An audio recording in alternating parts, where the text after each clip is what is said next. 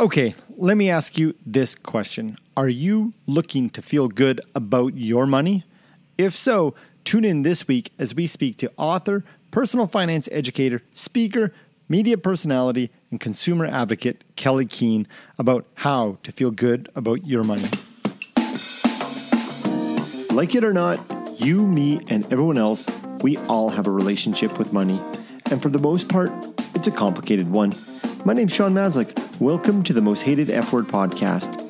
As a certified financial planner, I want to take you on a journey as we throw out the technical finance books and shift our focus towards our minds, our money, and what matters most. If you're looking to improve your relationship with money and build true wealth, you're in the right spot. Finances does not need to be the most hated F word. Welcome back to the show. Before we get into the conversation with Kelley Keehn, I just want to say thank you again. I've been getting more emails thanking me for having the guest on the podcast, and I appreciate them. It, it, feels good, but I also thank the guest as well for coming on the podcast. And if you want to see more of those types of guests, please do me a favor head over to Apple Podcast and leave a review. It helps secure these wonderful guests. And you know what? I really appreciate it as well because I get to have these conversations with all these amazing, insightful, and wonderful people. So thank you. All right, today's guest is Kelley Keehn. For those of you who don't know Kelley Keehn, she has been a predominant figure in the personal finance space in Canada for over 15 years. And it was a real delight to speak with Kelley on the podcast because Kelley's someone who I looked up to when I first got into the field. When I was looking for resources and information on personal finances, Kelley's name kept coming up. And I really started to enjoy reading her work, reading her books. She's an author of 11 books, which is amazing. And how I met Kelley was quite interesting. In the winter, in our neighborhood, we saw that there was a sign posted for a lost cat. And, you know, we kept our eye open for it. But then all of a sudden we realized that there was a cat in our window well. And we took the cat out, and it was quite cold, and looked at the sign. Sure enough, it was the cat on the missing poster. So we called the number and let them know that we found their cat. And they came over quickly and of course, they were very happy to find their cat. And as I was having an exchange with this individual, I looked at her and I'm like, hey, are you Kelley Keehn? And sure enough, it was Kelley Keehn. And I'm glad her cat is nice and warm back at home. As losing a cat at any time of the year, let alone the winter here in Edmonton, is quite scary. So, yes, I'm glad Fraser is back home in the warm house with Kelley and her spouse. As I mentioned, Kelley is a fascinating individual when it comes to personal finances. In this episode, we dive into what made her, or rather, what influenced her to get into the profession of a personal finance expert, especially at a time when female representation was quite low in the finance space. It still is, and Kelley's doing a fantastic job changing that narrative. Her latest book, Rich Girl, Broke Girl, that comes out December of 2021, aims at reducing the gap between female and male representation in this industry we call personal finances. Kelley, I'm a big fan of your work and all that you're doing. Thanks for joining me and hope everyone enjoys this conversation with Kelley Keehn. Welcome back to the Most Hated F Word podcast. Today, I am pleased to have my neighbor, who I didn't know was my neighbor until last year, Kelley Keehn. Who is Kelley? Well, her middle name is Money, and her mission is to make Canadians feel good about it. A veteran in the industry, she spent 15 years as a personal financial educator and over a decade as a financial professional. She's learned that everyone has money problems. That's true for millionaires, as it's for people who spend years trying to pay off their student debt. She's an award winning, best selling author of over 10 books, ranging from personal finance, the psychology of money, behavioral economics, women, and finance to avoiding identity theft and fraud. She's known for what's on the hearts and minds of Canadians when it comes to taking care of money. You can find her newest book, Talk Money to Me, in the special COVID edition that was released in February 2021, I believe. And she also has a new book coming out in December that we'll talk to. And finally, Kelley has been authority in Canada. She's appeared on CTV, The Marilyn Denis Show, as well as a regular guest on Global, CBC, and CTV National. Kelley, welcome to the show. So great to be with you, Sean. Yeah, next time we're totally doing this on the patio over a glass of wine or a cold beer or something. I know. We were just saying that we could have done that today. And, uh, you know, next one.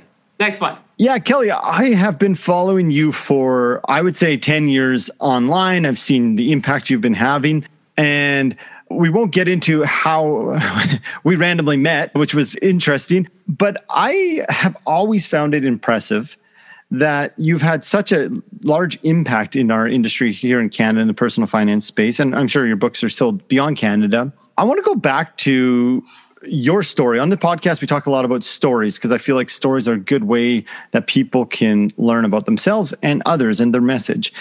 But let's go way back to when you decided to get into this profession.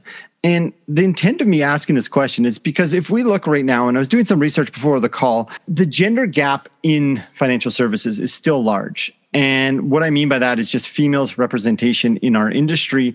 And there's a, a, survey, or sorry, a research article I found on the World Economic Forum of gender gaps. And they have talked how our industry is lacking females and also lacking the skill set that females bring and they just had some stats that really spoke to me that only 15% of executives in the financial services are females. And female t- talent is a quote female talent remains one of the most underutilized resources in the financial industry. So let's go back to your decision as a female. I don't know exactly when you started in the industry, but where were you and what part of your life story got you to step into this world that you've had such a positive impact on? Loaded question, Sean. I will try to, to uh, be as abridged as possible. And tip of the hat to you. I love your podcast. I love what you're doing. You've had some amazing guests on, some of the most brilliant minds in Canada and around the globe. So, congrats to you. You've really had a lot of longevity too. So, I think it's awesome. Well, thank you. I appreciate it. Thanks for some referrals too on the show. yeah, some of my my favorite favorite industry friends for sure.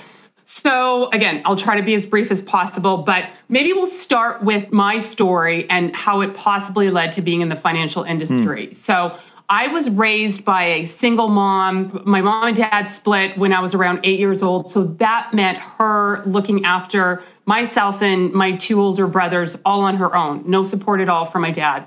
And she found herself in a situation with no education, no experience, because she had helped him with his business, you know, and and and what he was doing. And actually, her first job, uh, for those of you that don't know where we are, where I'm generally stationed in Toronto, but came home, came to my principal residence in during the pandemic in Edmonton, and a couple blocks away is Uncle Albert's Pancake House, yeah. where my mom got her, you know, not her first job. She had jobs before she met my dad, but her first job as a waitress and a dishwasher looking after three kids because she could start work at four or five in the morning and then she could be home for us to get home after school. So that was really important to her. And as you can imagine, money was scarce, it was non existent. We always had food on the table, but it didn't mean that she did. So that's not really um, an unusual story. What was really unusual for me, Sean, growing up was I had super wealthy uncles. So I had this really incredibly messed up childhood where, you know, I had a great, abundant, happy childhood, but I knew that there wasn't money there. Would hear my mom crying about it often, and it was a great stress. Yet the antithesis experience was when I was around my wealthy uncles. They stood differently, they spoke differently, they talked about investing and buying apartment buildings. And I was like, I want that lifestyle, not the lifestyle that I live in. And there's a couple of things that got me accidentally into the financial industry, but let me just finish on this trail for a moment. You know, it led me to get into the financial industry and at a very young age, and I was really lucky of my trajectory and how I got in. But at 21, I had 24, 28 branches with one of uh, Canada's largest, uh, most international banks. I was what was called an investment manager. And I had very wealthy clients that I sat across from. And I wanted to look wealthy. And I had that poor kid syndrome, right? Like, I didn't want to look poor. And then I chose an industry where you can't look poor mm-hmm. because no one's going to work with you. So I did everything wrong. Bought a luxury sports car when I was 21, racked up credit cards, didn't go bankrupt or anything, but let me tell you, I learned my lesson in my mid 20s and really had to pay off a lot of debt, fix my credit, all that type of stuff, atoned in my 30s and now my 40s. I think I have it together we'll see. You know, you don't write 11 books on money because you've got it all together. But it's been quite a journey. So I accidentally got into the financial industry. And at any point, you can stop me. I was in a very severe car accident when I was eight years old. And I knew at the age of 18, I was going to receive this astronomical amount of money. It was going to be $10,000. In my world, I could barely count that high.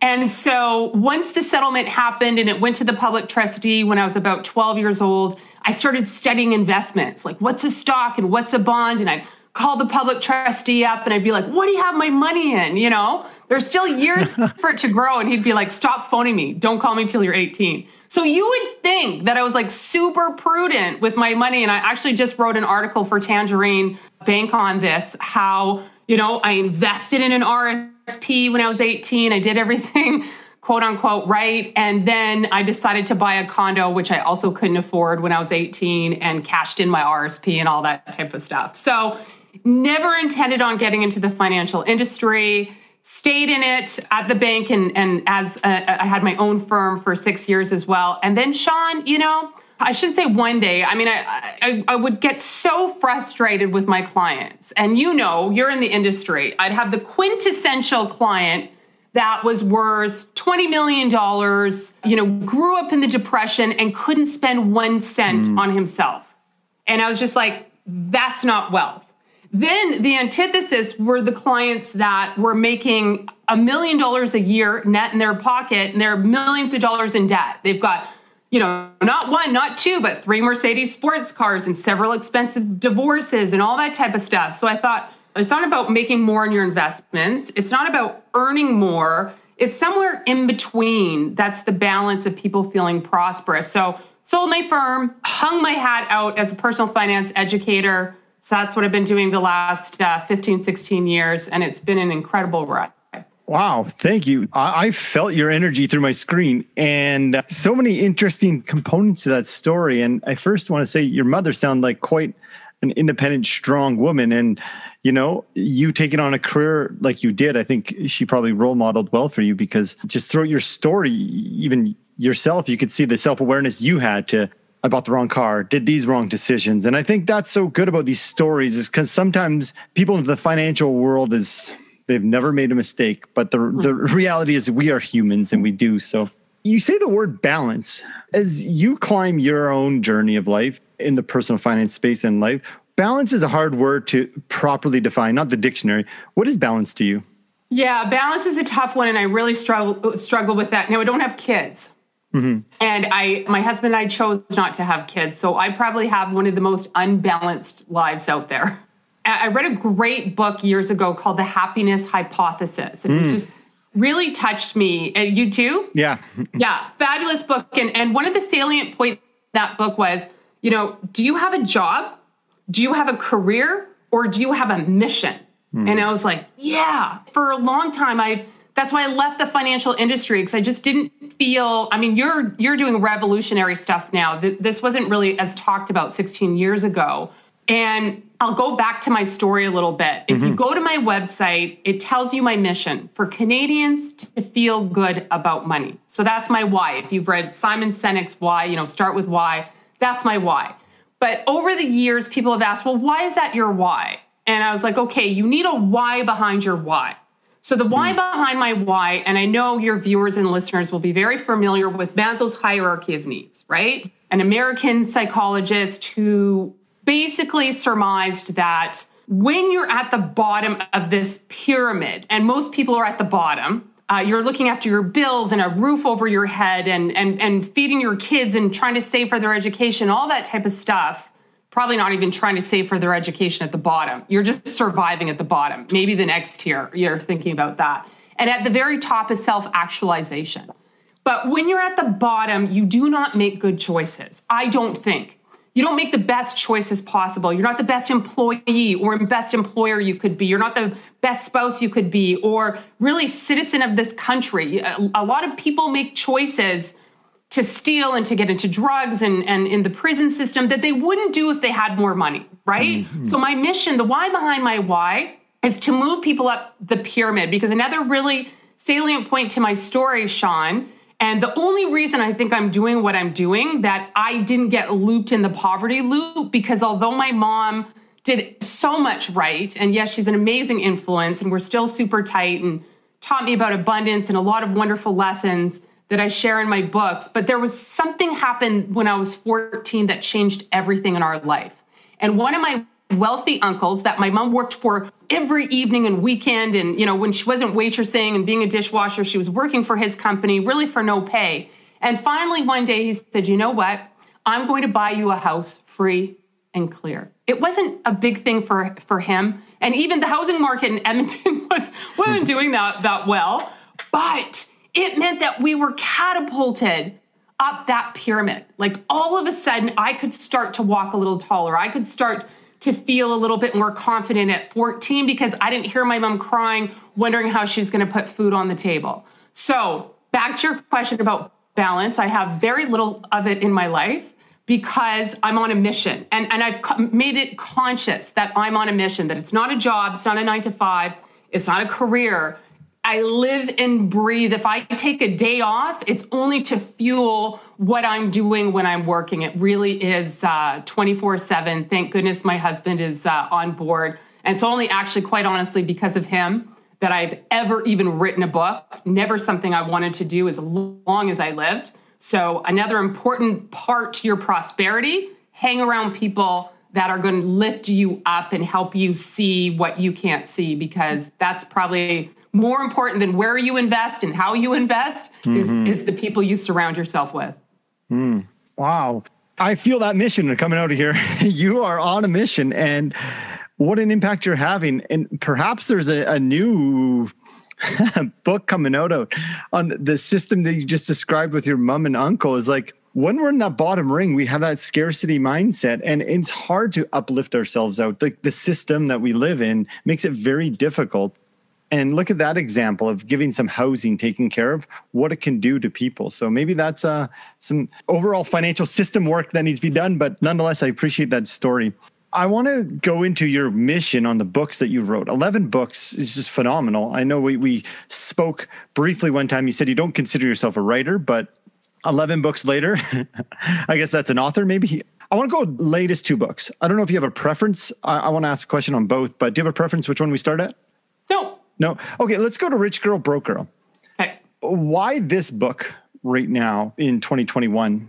Yeah, I, I, mean, it is a follow up from Talk Money to me. Kind of same approach where it's uh, character driven. You get to see the mishaps of these characters, mistakes they made, the lessons, and then the happy ending. And why for women? I mean, that's my original passion. That's mm-hmm. the first two books I wrote were specifically for women. And I'm hoping this is the last book I'm going to write. we'll see. But bring it back full circle to women because, as you said, underrepresented in the industry, probably underrepresented in every industry on mm-hmm. boards.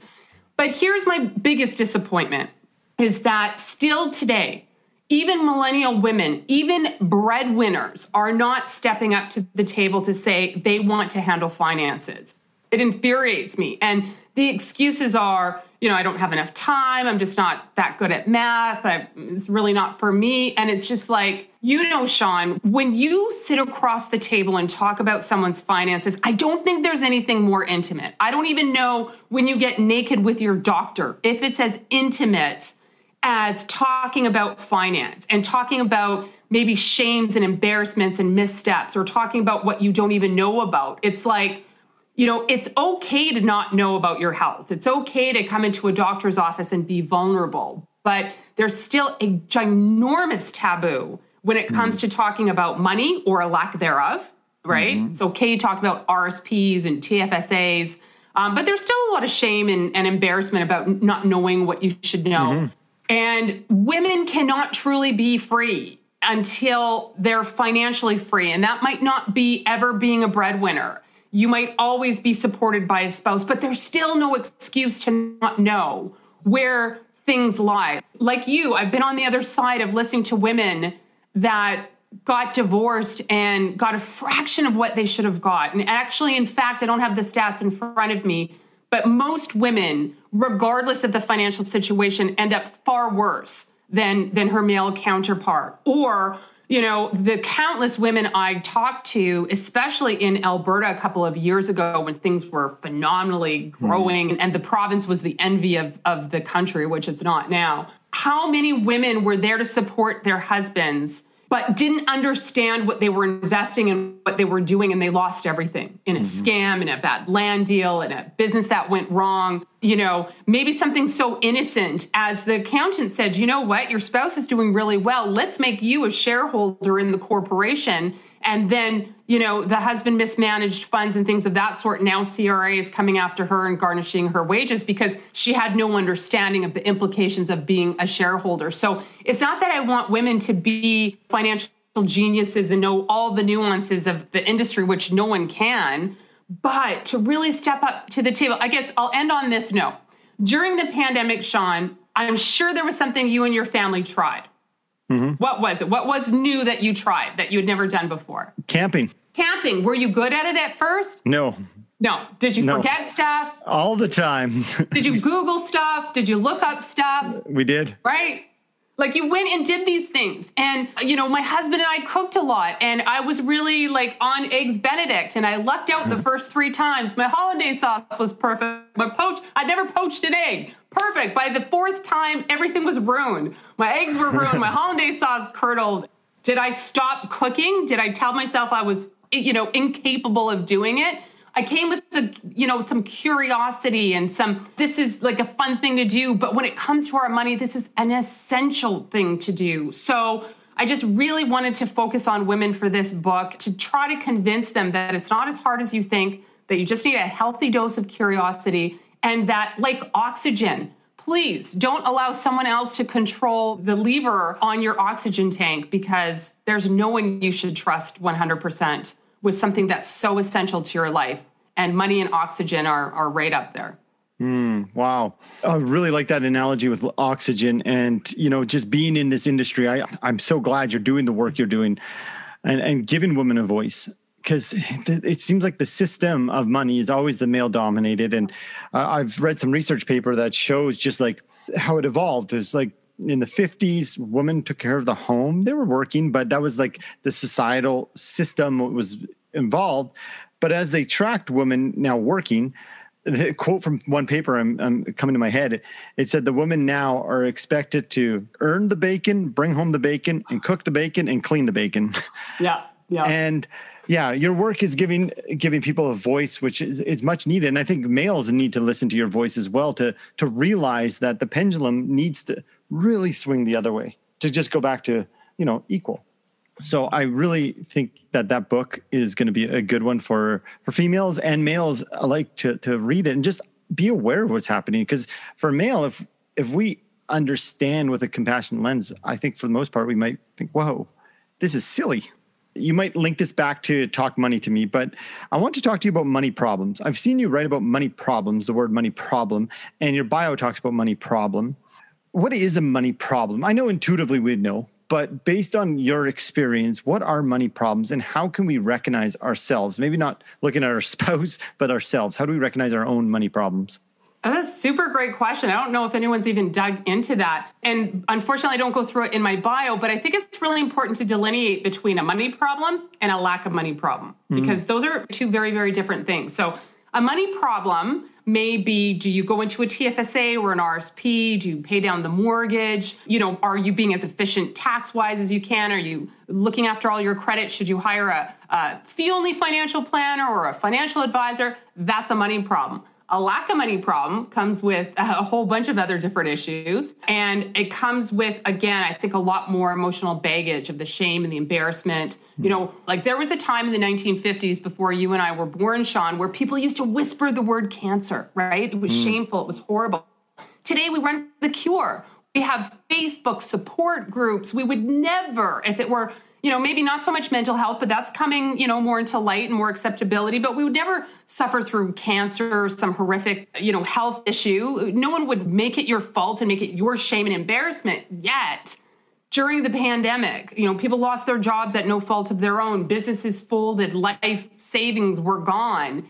And it still didn't give people permission to really talk about that lack of money problem and how do you get out of it and and the problem is if you're not talking about it there's no way to get out of it and then the messy middle that affects everyone is the irrationality and mm. and i know you had my good friend david lewis on your mm-hmm. show mm-hmm talking about all these different um, ways that irrationality can trip us up, regardless if we have money or a lack of money. So it's just realizing that we have these biases and, and, and how can we work around them. Again, I, I mentioned at the beginning, I have my poor kid syndrome. That's never going to go away. Mm. So I have to mitigate it. I have to automate my savings. I have to make sure that I don't have a lot of money left in my bank account at the end of the month. I, I always have to do things to trick myself because that's never going to go away. I've certainly made peace with it, but I, I, love spending. I'm impulsive. So it's really knowing yourself as well. And then knowing your partner. I have a very, very frugal partner. So maybe that is something where I do have some balance in my life is I try to get him to spend and